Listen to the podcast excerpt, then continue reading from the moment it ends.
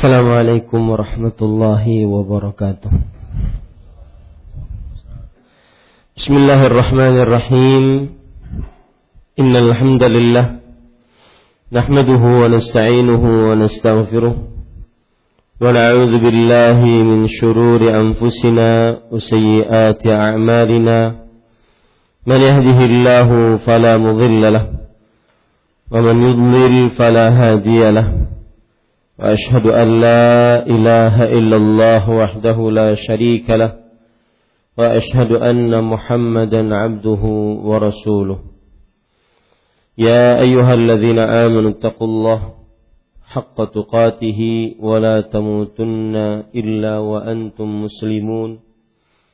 يا أيها الناس اتقوا ربكم الذي خلقكم من نفس واحدة وخلق منها زوجها وبث منهما رجالا كثيرا ونساء واتقوا الله الذي تساءلون به والأرحام إن الله كان عليكم رقيبا. يا أيها الذين آمنوا اتقوا الله وقولوا قولا سديدا يصلح لكم أعمالكم ويغفر لكم ذنوبكم ومن يطع الله ورسوله فقد فاز فوزا عظيما. أما بعد فإن أصدق الحديث كتاب الله وأحسن الهدي هدي محمد صلى الله عليه وعلى آله وسلم وشر الأمور محدثاتها وكل محدثة بدعة وكل بدعة ضلالة wa kulla dhalalatin finnar. Alhamdulillah kita bersyukur pada Allah Subhanahu wa taala pada hari ini hari Senin pagi 21 Safar 1438 Hijriah kita kembali duduk bersama dengan takdir dari Allah Subhanahu wa taala dan kemudahan darinya di dalam masjid yang sangat berkah ini Masjid Imam Syafi'i Banjarmasin Kalimantan Selatan untuk mengkaji kembali beberapa ayat suci Al-Qur'an dan hadis-hadis Rasul sallallahu alaihi wa ala alihi wasallam. Salawat dan salam semoga selalu Allah berikan kepada Nabi kita Muhammad sallallahu alaihi wa ala alihi wasallam pada keluarga beliau, para sahabat serta orang-orang yang mengikuti beliau sampai hari kiamat kelak. Dengan nama-nama Allah yang husna dan sifat-sifatnya yang ulia, kita berdoa, Allahumma inna nas'aluka ilman nafi'an wa rizqan tayyiban wa amalan mutaqabbala. Wahai Allah, sesungguhnya kami mohon kepada Engkau ilmu yang bermanfaat, rezeki yang baik dan amal yang diterima. Amin ya rabbal alamin. Bapak, Ibu, saudara-saudari yang dimuliakan oleh Allah Subhanahu wa taala, hati ini senang bisa kembali bisa bertemu dengan kawan-kawan kaum muslimin, bapak-bapak, ibu-ibu, saudara-saudari sekalian, jamaah Masjid Imam Syafi'i.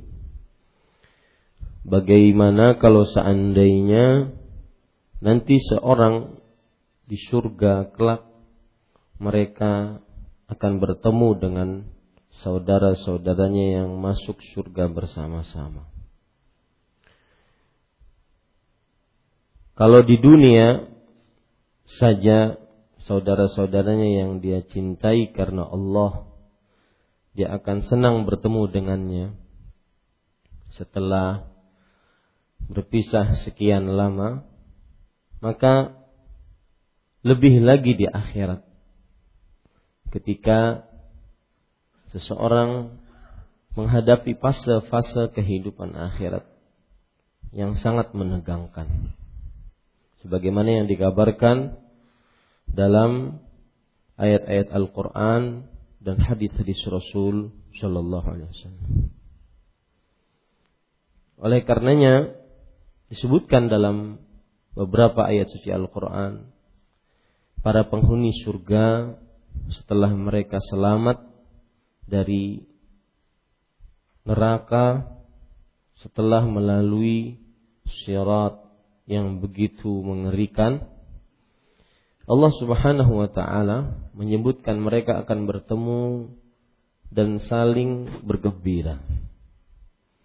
Dalam beberapa ayat Al-Qur'an di antaranya surat Al-Hijr ayat 47.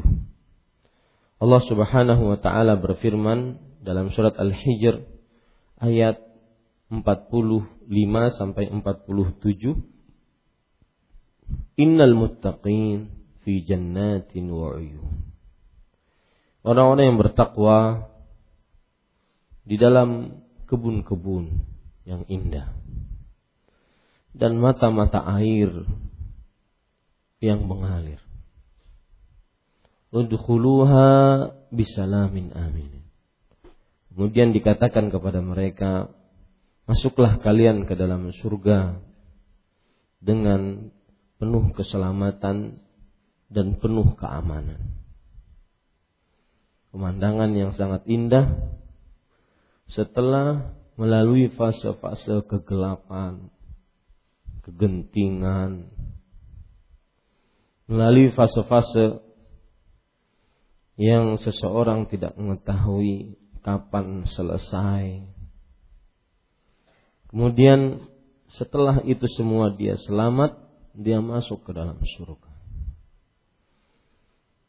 Disambut diterima dengan baik oleh para malaikat. Jangankan di akhirat, di dunia saja, kalau seandainya ada seorang yang datang dari jauh, kemudian disambut oleh kawannya dengan senyuman, dengan salam, rasa hangat, rasa rindu, ingin bertemu, ingin memeluk. Maka begitulah penghuni surga kelak. Bahkan lebih. Mereka mendapatkan surga disambut oleh malaikat. Udkhuluha. Silahkan kalian masuk ke dalamnya. Bisalamin. Dengan penuh keselamatan. Tanpa ada rasa ketakutan. Rasa kekhawatiran sedikit pun. Bisalamin amini. Yang penuh dengan keamanan. Udkhuluha bisalamin aminin wa naza'na ma fi sudurihim min ghillin ikhwanan ala sururin mutaqabilin. Kata Imam Ibnu Jarir Al-Tabari rahimahullah yang dimaksud dengan bisalamin aminin. Penuh dengan keselamatan dan penuh dengan keamanan kalian masuk surga. Aimin iqabillah. Dari siksa Allah. Setelah mereka semua melihat siksa Allah. Bukankah semua dari kita nanti akan mendatangi syarat yang di bawahnya api neraka? Maka masuklah kalian wahai penghuni surga ke dalam surga yang penuh dengan keselamatan dan keamanan. Aman dari siksa Allah. Au antuslabu ni'matun an'amallahu 'alaiha an'amahallahu 'alaikum. Atau kalian aman dari diambilnya nikmat dari kalian yang Allah Subhanahu wa taala berikan kepada kalian. Wa karamatan akramakum biha.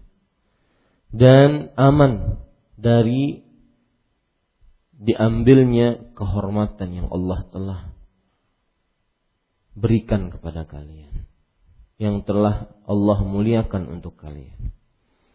Maksudnya adalah seorang ketika sudah masuk kaki pertamanya dalam surga dia akan aman Begitulah ketika orang-orang bertemu dengan penghuni surga. Penghuni surga dengan penghuni surga bertemu dengan yang lainnya.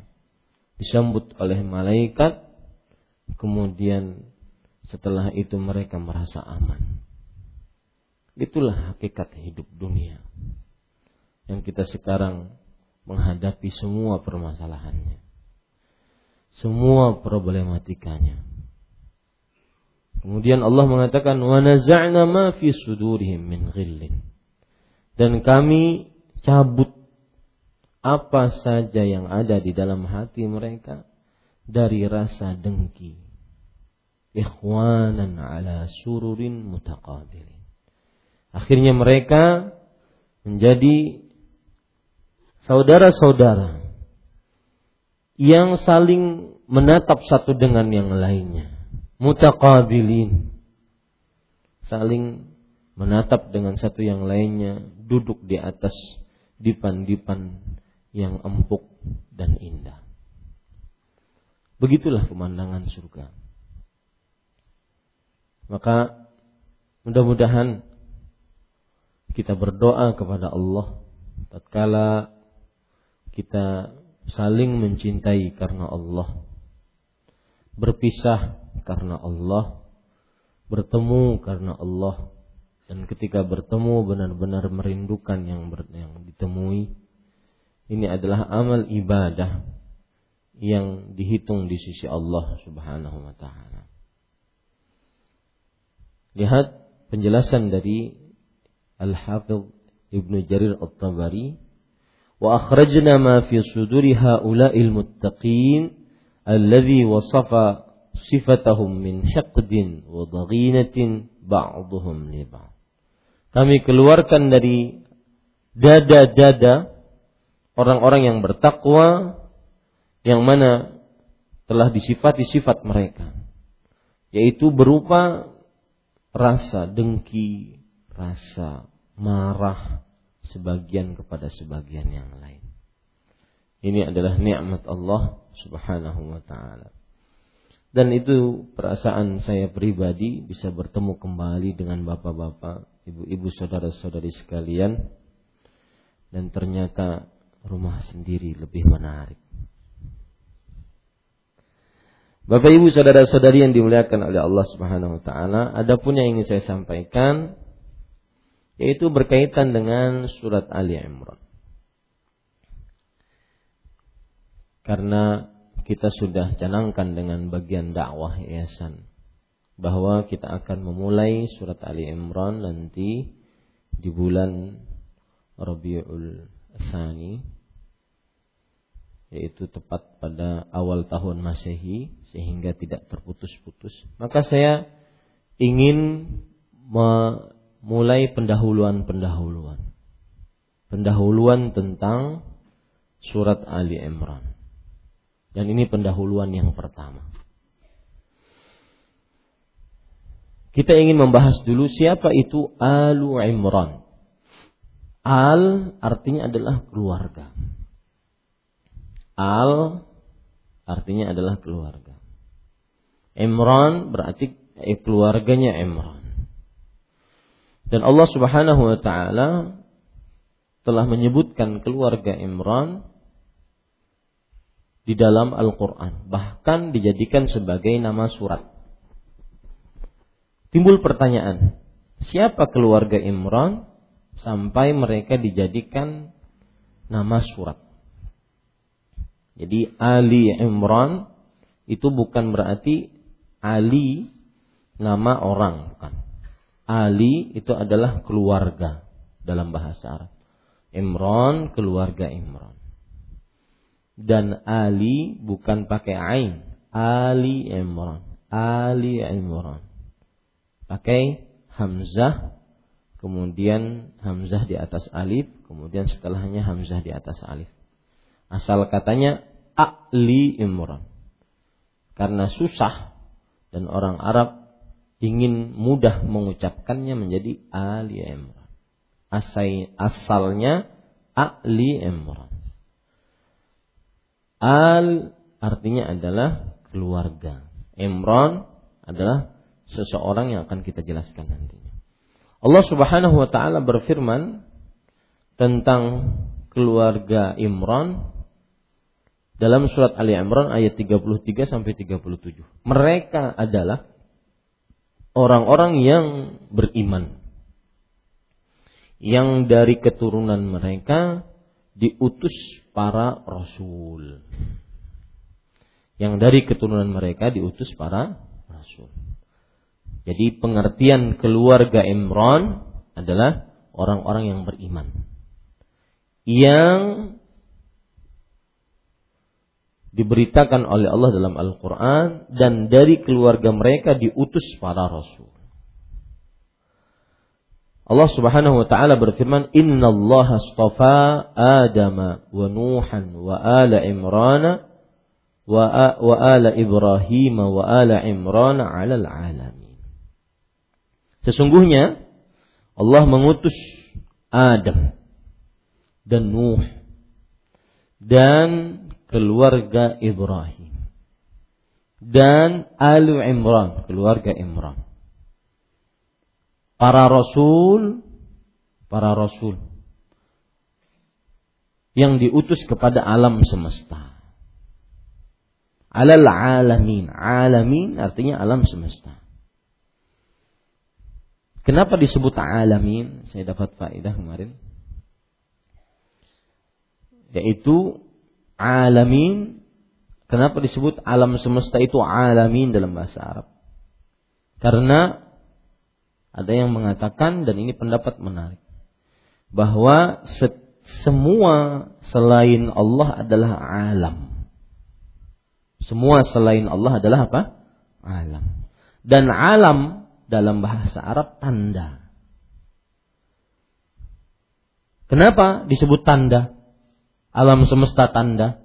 Tanda bahwasanya mereka-mereka itu ciptaan Allah. Subhanallah. Menarik nih faedahnya. Alam adalah tanda dalam bahasa Dan kenapa disebut tanda? Karena kita adalah tanda cipta Allah. Artinya dalam diri kita itu ada tanda penciptaan Allah Subhanahu wa taala. Nah, dari keluarga Ali Imran diutuslah utusan-utusan yang banyak menjadi rasul untuk alam semesta. Allah kemudian berfirman, "Dzurriyyatan ba'dhuha min ba'd, wallahu samii'un alim." Keturunan menyerupai sebagian keturunan yang lain. Dan Allah Maha mendengar lagi Maha melihat. Silahkan baca surat Al Imran ayat 37 sampai 33 eh, sampai 37. Kemudian kalau kita katakan Ali tadi keluarga. Ali tadi keluarga. Imran, siapa Imran? Imran adalah bapaknya Maryam. Dan bukan bapaknya Nabi Musa alaihissalam. Sebagaimana yang dikatakan oleh sebagian ulama ahli tafsir. Imran adalah bapaknya Maryam. Bahkan dikatakan antara Imran yang pertama dengan Imran yang kedua itu sekitar 1800 tahun. Selisih antara Imrannya Nabi Musa yaitu bapaknya Nabi Musa alaihi salam dengan Imrannya kakeknya Nabi Isa. Nabi Isa. Itu sekitar 1800 tahun. Imam Ibnu Katsir rahimahullah taala mengatakan di dalam kitab tafsir beliau, Al-muradu bi Imran hadza huwa walidu Maryam binti Imran. Yang dimaksud dengan Imran di sini adalah bapaknya Maryam. Bapaknya Maryam. Makanya disebut Maryam binti Imran. Siapa bapaknya Maryam? Imran. Siapa Imran? Bapak. Am Isa bin Maryam alaihi wassalam atau Ummu Isa eh, afwan Ummu Isa ibni Maryam alaihi wassalam yaitu Maryam adalah ibunya Isa bin Maryam. Jadi Imran melahirkan Maryam, Maryam melahirkan Isa. Ya. Maka kita katakan Isa binti Maryam. Eh? Isa bin Maryam binti Imran. Itu silsilah keluarganya. Lihat lagi penjelasan di dalam kitab tafsir yang lain, itu dalam kitab tafsir At-Tahrir wa Tanwir yang ditulis oleh Ibnu Ashur. Wa amma alu Imran fahum Maryam wa Isa Adapun keluarga Imran maka maksudnya adalah Maryam dan Isa.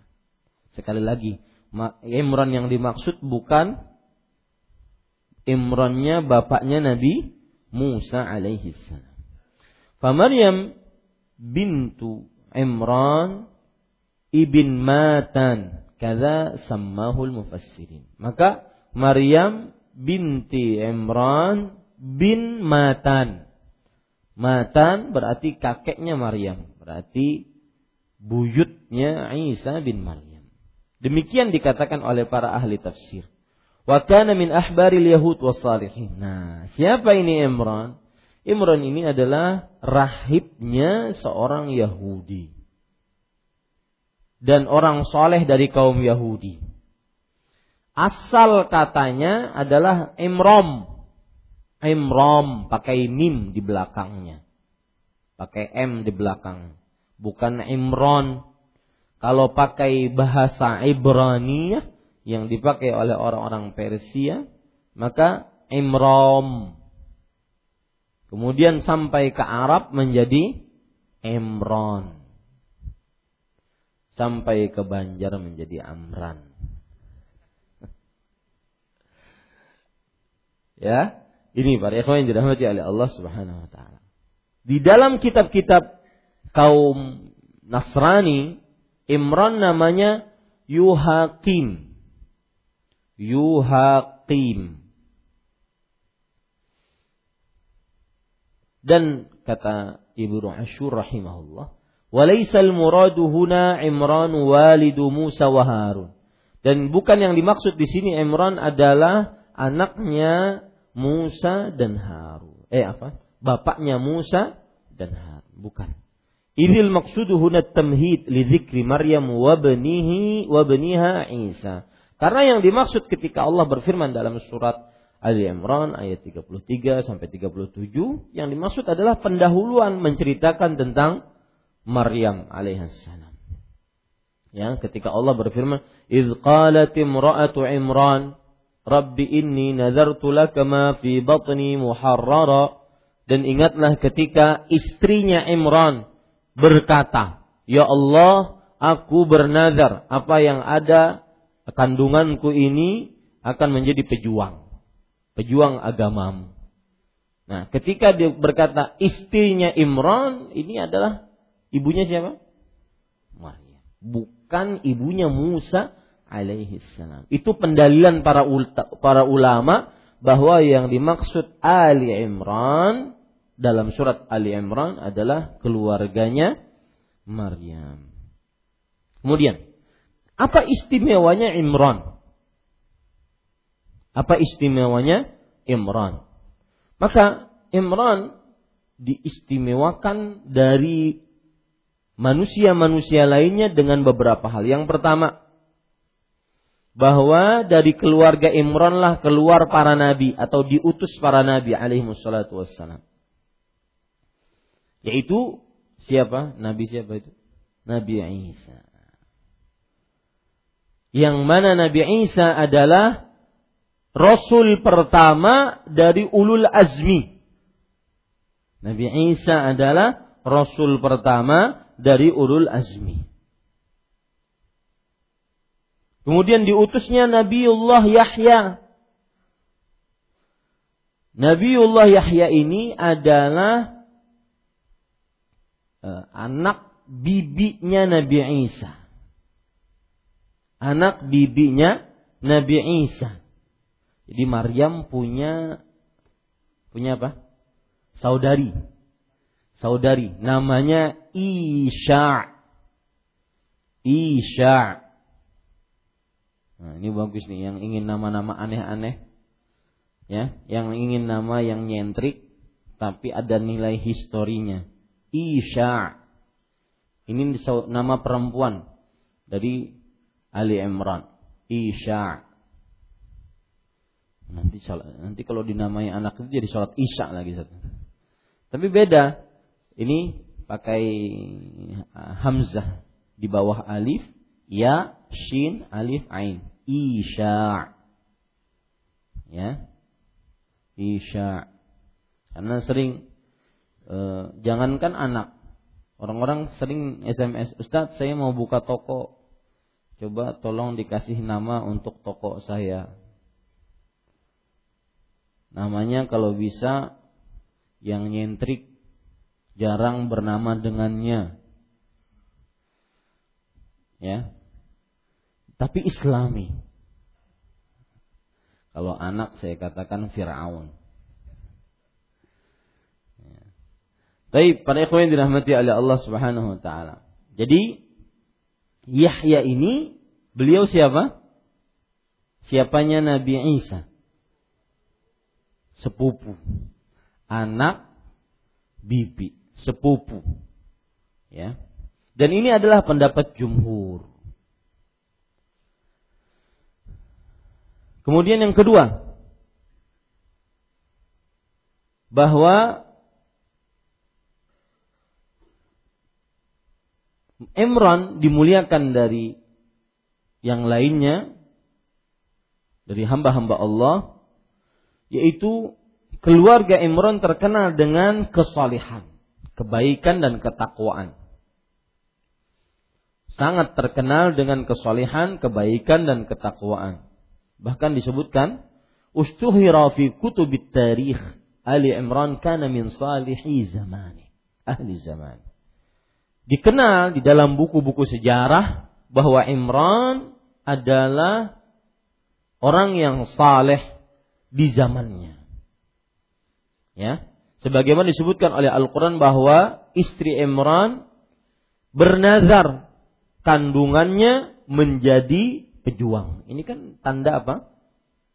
Kesolihan.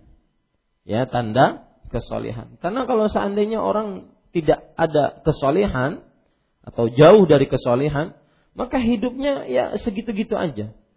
Dia tidak ada nilai keibadah. Ya, duduk di mana tidak menghasilkan manfaat. Berdiri di mana tidak menghasilkan manfaat. Tapi kalau seandainya orang soleh niscaya apa ucapannya, apa perbuatannya, dia ingin selalu bermanfaat. Baik untuk dirinya ataupun untuk orang lain. Dan bagi kita sebagai seorang muslim, senantiasa kalau kita duduk-duduk, ya, apa pun, di mana pun, maka kita dekatkan dengan kehidupan akhirat karena itu adalah tujuan hidup seorang muslim. Nah, begitulah istri Imran. Beliau ketika hamil bukan sembarang hamil. Bukan sembarang mengandung janin, tetapi beliau bernazar anaknya ini kalau lahir maka akan menjadi akan dijadikan pejuang. Ini tanda kesalehan. Ya. Kalau tidak orang saleh ya biasa saja. Hamil, melahirkan, sudah haid. Susui, makani, ganal, sudah haid. Tidak. Kalau orang yang beriman senantiasa hidupnya selalu dikaitkan dengan ketakwaan dan kesolehan. Kemudian para ikhwan yang dirahmati oleh Allah, dengan sebab inilah Allah meninggikan derajat mereka, yaitu kesolehan bahwa keluarga Imran terkenal dengan solehnya. Imrannya, istrinya, anaknya terdengar dengan kesolehan. Lihat Maryam alaihissalam. Ahli ibadah. Bahkan benar-benar rakadat fi mihrabiha kata Imam uh, Ibnu Katsir rahimahullah. Rakadat fi mihrabiha raqi'atan sajidatan qa'imatan hatta nazala tahta qadamaiha al-ma'ul asfar dia senantiasa teguh beribadah di dalam mihrabnya, ruku, sujud, berdiri sampai kedua kakinya keluar nanah. Itu Maryam alaihissalam. Ini para ikhwan, ini sebab yang kedua. Sebab yang ketiga adalah yaitu Allah Subhanahu wa taala menyebutkan dari person-person keluarga Maryam ini keistimewaan. Sebab yang ketiga, kenapa Imran dimuliakan oleh Allah? Karena dari person-person e, keluarga Imran ini dimuliakan. Seperti misalkan Allah Subhanahu wa taala menceritakan tentang Maria uh, Isa bin Maryam. Allah berfirman, "Idz qalatil malaika ya Maryam innallaha innallaha yubashshiruki bi kalimat minhu ismuhul Masih Isa bin Maryam." Wah, ingatlah ketika para malaikat berkata, "Wahai Maryam, sesungguhnya Allah Subhanahu wa taala memberikan kabar gembira kepadamu dengan kalimat yang berasal dari Allah yaitu kalimat kun fayakun. Dari kun fayakun tersebut akan ada seorang anak namanya Isa Al-Masih Isa bin Maryam. Ya, kemudian Allah memuji wajihan fid dunya wal akhirah wa minal muqarrabin. Beliau orang yang mulia di dunia dan di akhirat dan termasuk orang-orang yang dekat dengan Allah Subhanahu wa taala. Ini menunjukkan bagaimana eh, Isa keluarga Imran mulia. Maryamnya sendiri disebutkan oleh Allah dalam surah Ali Imran ayat 42. Wa idh qalatil malaika ya Maryam innallaha astafaki wa tahharaki wa astafaki ala nisa'il alamin. Dan ingatlah ketika para malaikat berkata, "Wahai Maryam, sesungguhnya Allah mengutusmu." Makanya sebagian ulama di antaranya kalau tidak salah Imam uh, At-Tabari atau As-Suyuti, saya agak lupa antara keduanya, mengatakan bahwa Maryam itu nabi. Karena dengan ayat ini, istafaki.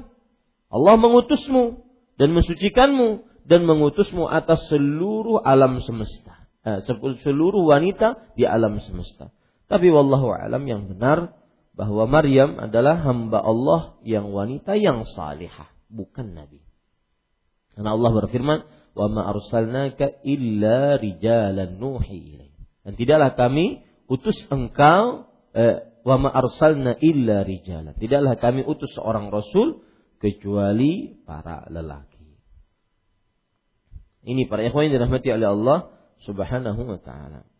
Itu beberapa hal. Lihat lagi Nabi Yahya alaihi salam, alaihi salam. Bagaimana Nabi Yahya alaihi salam diberikan keistimewaan. Yaitu sebagai nabi, hamba Allah yang saleh. Kemudian Allah menyebutkan lam naj'al lahu min qablu samiyya. Nama Yahya tidak ada manusia bernama dengannya sebelumnya. Maka ini keistimewaan Nabi Yahya alaihissalam. Dan itu keluarganya siapa? Keluarganya Imran. Jadi selama ini saya pun salah keliru sebelum baca saya pun keliru. Saya anggap keluarganya Imran itu termasuk di dalamnya Nabi Musa, Nabi Harun. Ternyata tidak.